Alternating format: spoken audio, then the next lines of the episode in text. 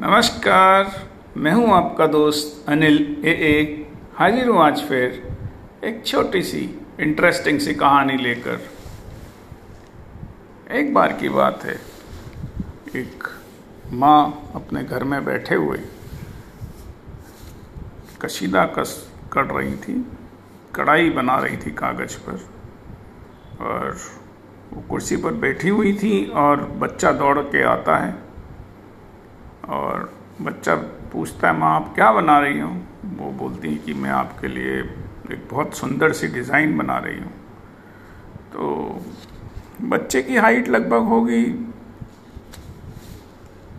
तीन फीट की और उसकी जो मदर थी, वो कुर्सी पे बैठी हुई थी और बच्चा अपनी माँ को ऊपर की तरफ़ मुँह करके देखता है।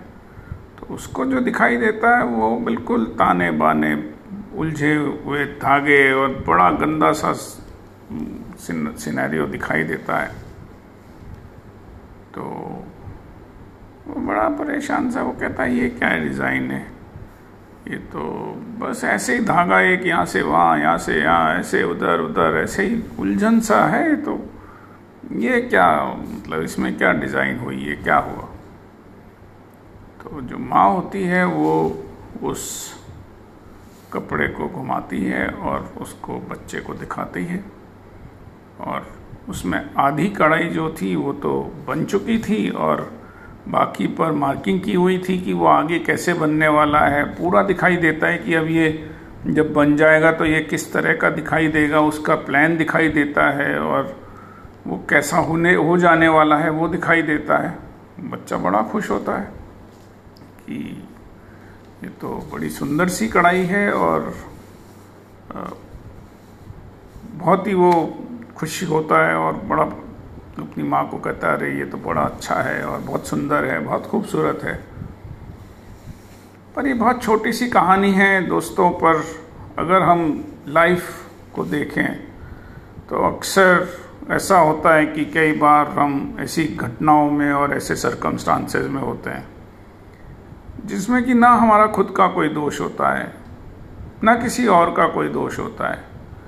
ना हम गलत होते हैं, ना कोई और गलत होता है। फिर भी हम इस या किसी मुसीबत की घड़ी में होते हैं और हम अक्सर उस समय टूट जाते हैं, परेशान हो जाते हैं और ना जाने किस किस को भला भला बुरा कहने लगते हैं। इवन कई बार हम भगवान को भी कोसने लगते हैं कि ये मेरे साथ ही ऐसा क्यों और और क्यों मुझ पर ये सारे परेशानियाँ आन पड़ी हैं? और क्यों मैं ही इस, इसके लिए चुना गया? इस तरह की बहुत सारी मन में ख्याल आते हैं। पर दोस्तों, जीवन भी कुछ इस कशीदे की तरह ही है। अगर हम किसी क्षण खड़े हुए और किसी एक नज़रिए से हम जीवन को देखें तो हो सकता है बहुत सुंदर सी, बहुत बेहतरीन सी जो डिज़ाइन है, उसके पीछे का जो हिस्सा है, वो इसी तरह उलझे हुए ताने बानों सा दिखाई दे। वो बहुत कॉम्प्लेक्स और कॉम्प्लिकेटेड दिखाई दे। परंतु अगर हम नज़रिया बदलें और पर्सपेक्टिव बदलें अपना और दूसरी तरह से ठंडे दिमाग से सोच कर देखें तो हो सकता है हमें एक खूबसूरत भविष्य दिखाई दे, एक बहुत सुंदर सा प्लान दिखाई दे। जो कि जीवन का हो, जो कि भगवान का हो। हम केवल उस क्षण को या उस व्यू को ना देखते हुए होलिस्टिकली अगर हम देखें तो शायद हम ज़्यादा बड़े चीज़ों को देख सकते हैं। और ना केवल अपनी समस्याओं को अलग तरीके से देख सकते हैं, और जो डिफ़िकल्ट या मुश्किल समय जो हमारे साथ जिस समय गुजर रहा हो उसके आगे की हम सुनहरी और उस अंधकार में ही जो गुफा है, उसके बाहर की जो रोशनी है, उसको हम शायद बेहतरी से देख सकें।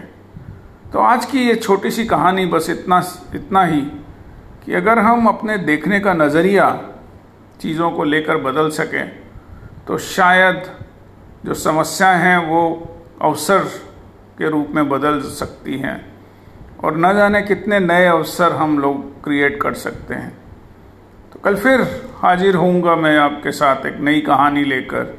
मैं हूँ आपका दोस्त अनिल ए ए। नमस्कार, शुभ रात्रि।